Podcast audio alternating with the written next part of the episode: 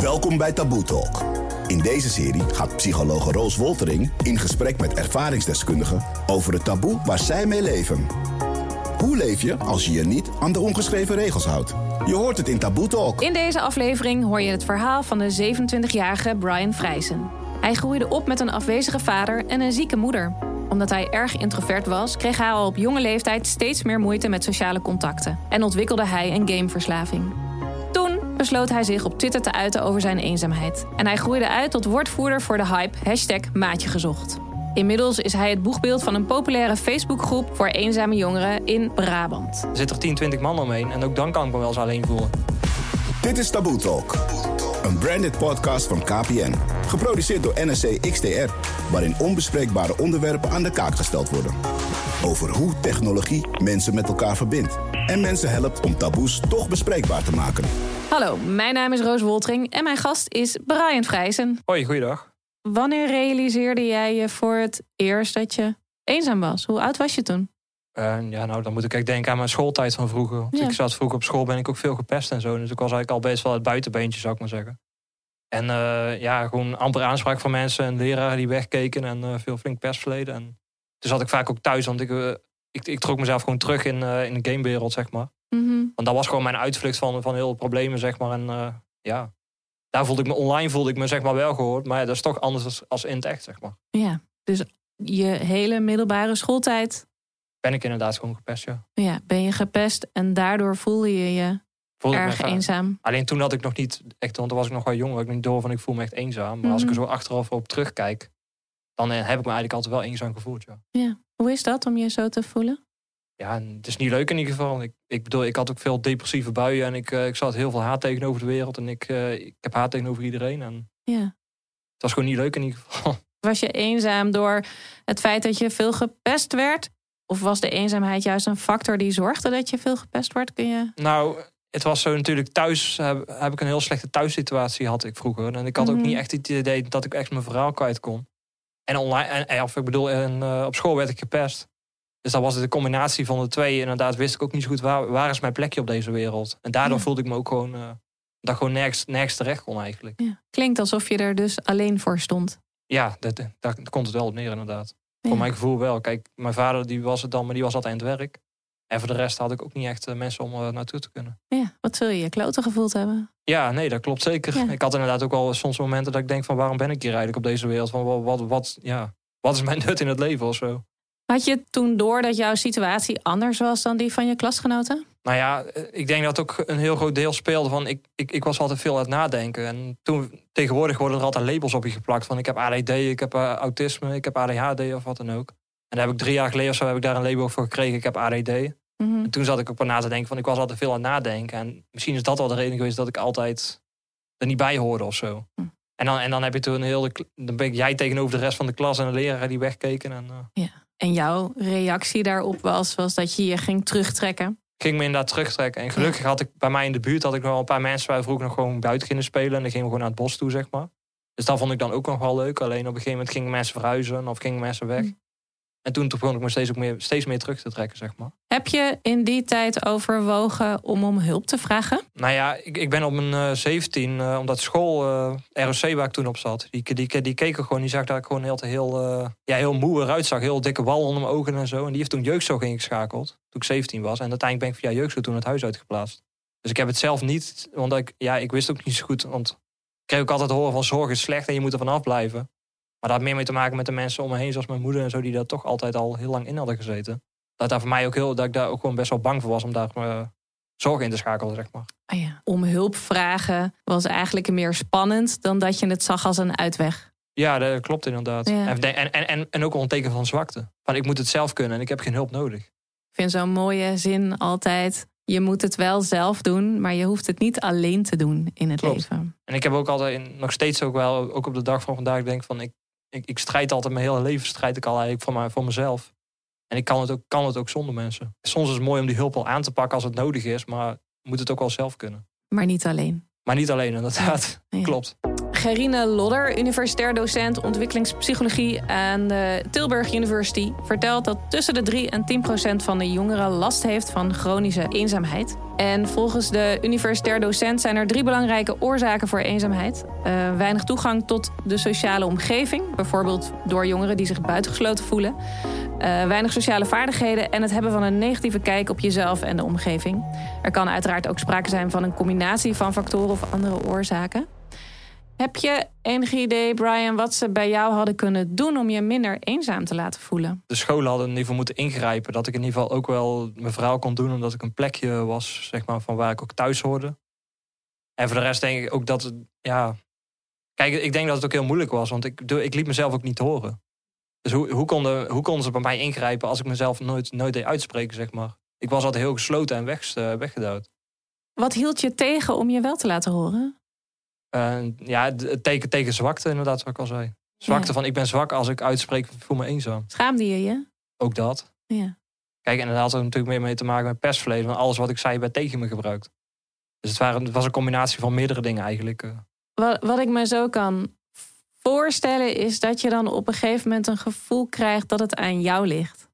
Dat klopt. Van, ik, ik ben de schuldige en het is mijn schuld dat het en ik, ik, ik moet me anders opstellen. En er werd tegen mij gezegd van ga naar mijn club, sluit je bij een vereniging, sluit je ergens aan en ga vrienden maken. Mhm. Er werd heel kort in de bocht gewoon gezegd van ga vrienden maken. En wat dacht je dan als, als iemand ja, dan dat tegen je van, zei? Ja, en, ja, dat is heel makkelijk vinden ze iemand te zeggen die al heel veel vrienden heeft of sociaal netwerk. Want ik heb het ook de afgelopen tijd ook aan heel veel mensen gevraagd van hoe, hoe maak jij vriendschappen? En niemand Ah, ja. heeft er een antwoord op.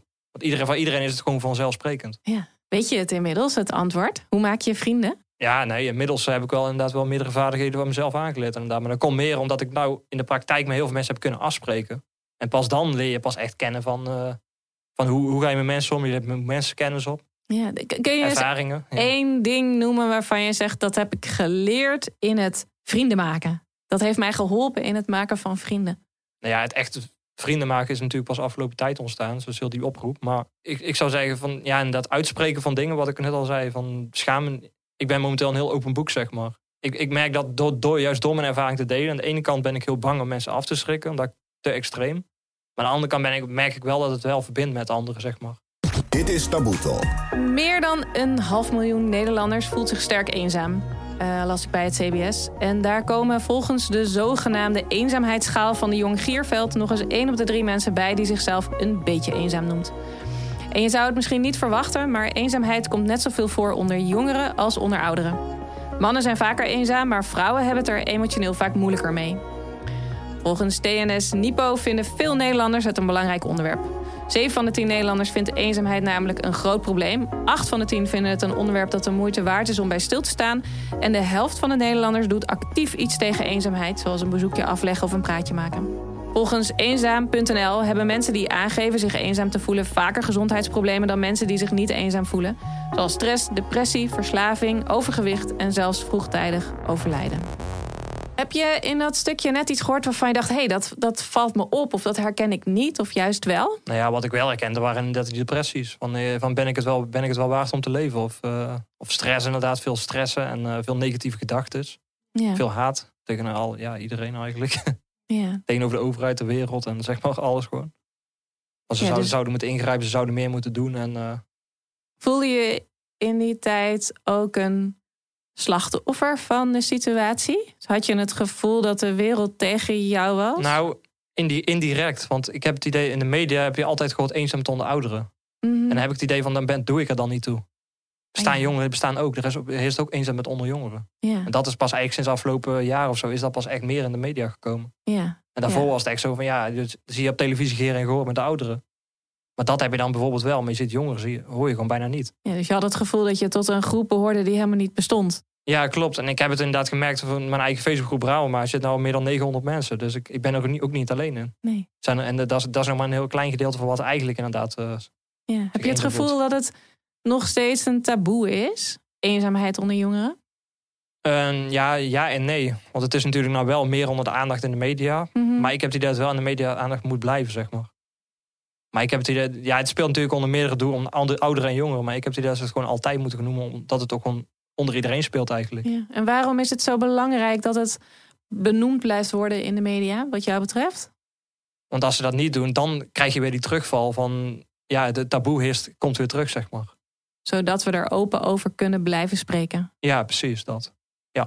Dan ga ik nu graag met je luisteren naar de straatinterviews. We hebben de mensen op straat gevraagd hoe ze denken over eenzaamheid onder jongeren. Ik denk toch wel de jongeren die dan uh, naar school gaan en die er niet helemaal tussen passen. En uh, ja, dat die, dat die er niet bij horen en daarom zich eenzaam voelen. Ja, ik denk dat uh, heel veel jongeren ook eenzaam kunnen zijn. meer dan een miljoen mensen zijn eenzaam. Wie zouden dat kunnen zijn? Ik denk dat het gauw op oudere mensen aankomt voornamelijk ouderen. Ik kan het zelfs heel fijn vinden om heel even alleen te zijn.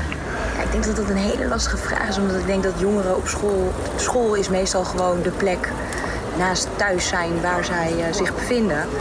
En als je er dan niet bij hoort, dan, dan denk ik dat je een andere plek moet zoeken waar ook mensen van jouw leeftijd zijn. Zoals bijvoorbeeld een, een, een sportclub of uh, misschien een leuke hobby. Misschien vind je tekenen heel erg leuk of het bespelen van een instrument. Zodat je ook andere mensen leert kennen dan alleen de mensen op school. Nou, als je dit zo hoort, dan klinkt het alsof de oplossing zit in het zoeken van een hobby. Of naar een vereniging gaan of de kroeg in. Heb je dat ook vaak als tip gekregen of uitgeprobeerd zelf? Uh, ja, regelmatig. Uh, ik, ben, ik ben zelf ook in een aantal uh, verenigingen naartoe geweest, zeg maar. Maar ik vond er ook gewoon geen aansluiting. Ik, ik zocht echt op lange termijn vrienden of contacten. En als ik daar dan een avondje naartoe ga, dan heb ik op die avond heb ik contacten. Maar ik, ik vond het ook moeilijk om die contacten vast te houden. Om dan buiten die vereniging of club, zeg maar. Om daar ook weer mee verder te gaan. Ik heb vroeger ook op een scoutingclub gezeten en daar had ik precies hetzelfde. Ja. Ik had dan bijvoorbeeld een leuk weekendje weg met die scoutingclub. Maar als je daar, daar, daar buiten sprak, die mensen eigenlijk nooit. Verslaving is ook een effect van eenzaamheid. En jij bent gameverslaafd geweest. Kun je daar iets over vertellen? Nou ja, ik, ik, zat, ik zat gewoon eigenlijk gewoon in een andere wereld. Van een wereld waar ik me wel uh, gewaardeerd voelde. Ik, ik, ik, ging allemaal levels up en ik, ik had een hoge rang in de wereld, zeg maar. En ik werd ook echt gezien uh, wat ik eigenlijk in het echte leven niet werd. Oh ja, dus daar had je een bepaalde vorm van prestige die je in het normale leven niet had. Ja, klopt. Een leraar die heeft ooit tegen mij gezegd van... Uh, als jij een level up gaat uh, online, dan ga je een level down in het echte leven. Hm. En vond je dan online met die andere gamers geen vriendschappen? Het waren wel vriendschappen, maar toch mis je het, het, gewoon het echte contact met mensen. Dat je gewoon echt met mensen kon afspreken naar de film toe gaan of naar de bioscoop toe. En daar gewoon leuke dingen met elkaar bespreekt, zeg maar. Dit is Taboe Talk. Eenzaam betekent niet per definitie dat je ook alleen bent. Ervaar jij dat ook zo? Ja, ervaar ik heel erg. Want vaak als ik tegen iemand zeg ik ben alleen, dan denken ze me van ja, ik kan ook wel een avondje alleen zijn. Maar als ik zeg ik voel me alleen, dan is het echt zo van ja, je, bent, je voelt je gewoon echt helemaal alleen op de wereld. Daar is heel veel misverstand tussen. Dus dat merk ik zelf ook als ik dat tegen mensen vertel. Soms is het dan, dan moet ik oppassen of ik zeg ik voel me alleen of ik ben alleen, zeg maar. Ja, dus en als je op de momenten dat je je omringt door mensen, voel je je dan van binnen ook nog steeds alleen? nou, het, is dat zo geweest? Het ligt aan de kwaliteit van de contacten. Als ik het zo mag verwoorden. Want het, ja, ik, ik, ik ben ook in groepen geweest. Uh, dan ben je met 30, 40 man omheen. op mijn werk ook. Dan zit ik soms in de kantine. Er zitten er 20, 10, 20 man omheen. En ook dan kan ik me wel eens alleen voelen. Oh ja. denk dus van, ik vind geen aansluiting met een gesprek. Of dat hebben ze dan over voetbal of zo. En ja, dat ligt mijn interesse ook gewoon helemaal niet. Dus, dus het is, het is eenzaamheid is echt iets wat je van binnen kunt voelen. Zelfs in een grote groep mensen. Ja, al heb je één persoon om je heen. Al heb je twintig personen. Dan kun je alsnog gewoon eenzaam voelen. Dat maakt in principe niet, niet heel veel uit, nee. Ja. En uiteindelijk heb jij op Twitter een oproep gedaan via de hashtag Maatje gezocht. Ja, klopt. En toen? Wat, wat is er toen gebeurd? Vertel. Nou ja, ik heb die inderdaad die oproep gedaan. Hoi, ik ben Brian. Ik ben 26 jaar oud, voel me dagelijks alleen. Zou graag iemand hebben om leuke dingen mee te doen. Ik vind moeilijk mhm. aansluiting naar maatschappij, omdat er gewoon te veel van me verwacht wordt, voor mijn gevoel. Dat was de volledige oproep. Maar ja, daar kreeg ik gewoon heel veel reacties op. Ook reacties van net waar je zei, dat ook wel mensen die, die niet nadachten wat ze zeiden van ga je naar een club toe, ga naar een vereniging. Hoe kun je nou eenzaam voelen? Uh, je verwacht veel, meer, veel te veel van de maatschappij om kortzichtige reacties. Maar gelukkig was dat maar een heel klein aantal. Maar er kwamen ook heel veel reacties van andere jongeren, zeg maar, die zich ook herkenden in mijn verhaal.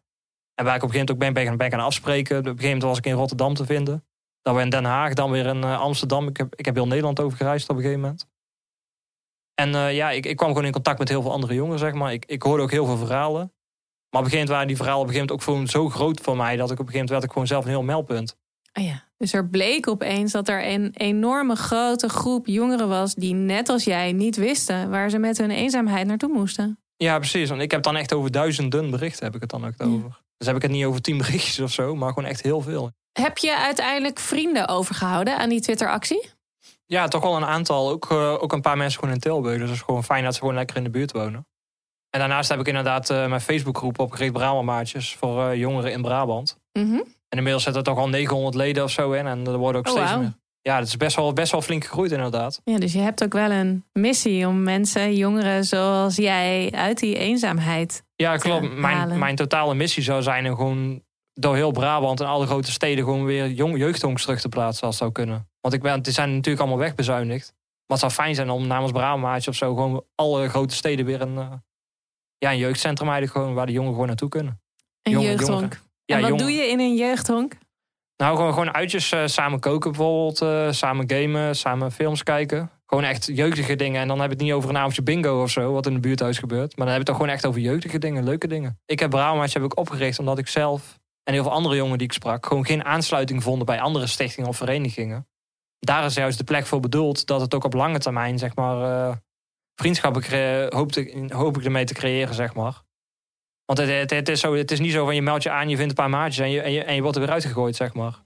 Het is gewoon van slu- sluit je, probeer gewoon met mensen af te spreken. En als dat niet werkt, probeer met iemand anders af te spreken, zeg maar. Ja, want wat zou jouw tip zijn voor jongeren die hier nu naar luisteren, die denken: hé, hey, ik ben ook eenzaam?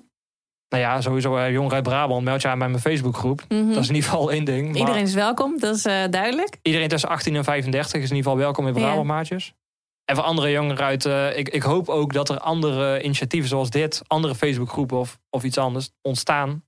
Ook voor andere provincies. Ja. Moet je trouwens eenzaam zijn om je bij jouw Facebookgroep aan te melden? Of zeg je nee, iedereen is welkom. We willen juist zoveel mogelijk mensen, en zo'n grote groep mogelijk bij Nee, elkaar maar- verzamelen. Ja, precies. Iedereen is gewoon welkom, ongeacht of mensen nou eh, autisme hebben, of dat ze nou man of vrouw. Of, maar er is in ieder geval geen onderscheid. Iedereen is Ja. gewoon welkom. 1835 en eh sluit ze in ieder geval maar gewoon aan. Ben je gelukkig nu? Ja, ik voel me in ieder geval wel. eh, ik, zei, ik, ik heb in ieder geval een missie in mijn leven. En daardoor voel ik me inderdaad ook wel een stuk gelukkiger. Ik heb in ieder geval een doel. Ik heb nooit echt een doel gehad van wat wil ik nou echt in mijn leven gaan doen. En nu heb ik echt een doel van mijn verhaal delen met mensen. En daarnaast ook gewoon jongeren verbinden met elkaar. Dus uiteindelijk is datgene wat jou is overkomen in het leven, de eenzaamheid die daar ook uit voortgevloeid is, is nu uiteindelijk ook een hele belangrijke bron voor je om uit te putten en je werk omheen te bouwen. Ja, precies. Uiteindelijk vind ik, zou het gewoon leuk gewoon jongerenwerker of activiteitenbedrijf, Mm. evenement of gastspreker. Ja, Ja. ik heb nou best wel veel ambities, zeg maar. En ik merk dat me dat best wel eh, gelukkig gemaakt, zeg maar. Ja. En dus heeft het je uiteindelijk ook nog iets gebracht. Ja, klopt. Ja. Uiteindelijk is het heel on... Want ik zocht gewoon een maatje. Gewoon eh, iemand om mee naar het film te gaan. Maar uiteindelijk is het veel groter geworden. Dus alleen maar één maatje, zeg maar. We gaan nu luisteren naar supertekst tovenaar Aquasi. Hij laat weer horen hoe hij aankijkt tegen het onderwerp van vandaag: eenzaamheid onder jongeren. Het grootste verschil tussen eenzaam zijn en alleen zijn is dat ik mensen ken die graag alleen zijn. Maar ik ken helemaal niemand die graag eenzaam is. Het laat een leegte achter in je ziel. Het maakt je levensmoe. Doe ik er dan niet toe? Doe ik er dan niet toe? Doe ik er dan niet toe? Echte maatjes doen eenzaamheid als sneeuw verdwijnen voor de zon.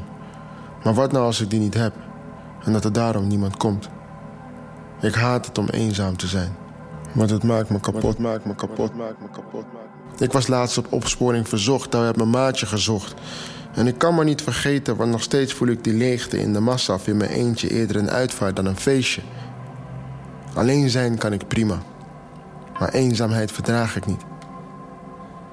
Ik wil het alleen maar van me afslaan, maar meer dan dat vraag ik niet. Sinds kort heb ik het geneesmiddel, antigif of remedie. Je moet gewoon een solide basis hebben. En dat begint bij familie. Want bloed is dikker dan water. Ze zeggen dat voor een reden. Maar je kunt je familie, ook, kiezen. familie ook kiezen, zeg ik bij wijze van spreken. En als je dan hardop denkt en het hebt over visite, wordt je deur keihard platgelopen. En wel met alle liefde, met alle liefde. Dit was Taboe Talk, een branded podcast gemaakt door NRC XTR in samenwerking met KPN, het netwerk van Nederland. Check kpn.com om te zien hoe KPN ook op andere manieren Nederland in verbinding brengt.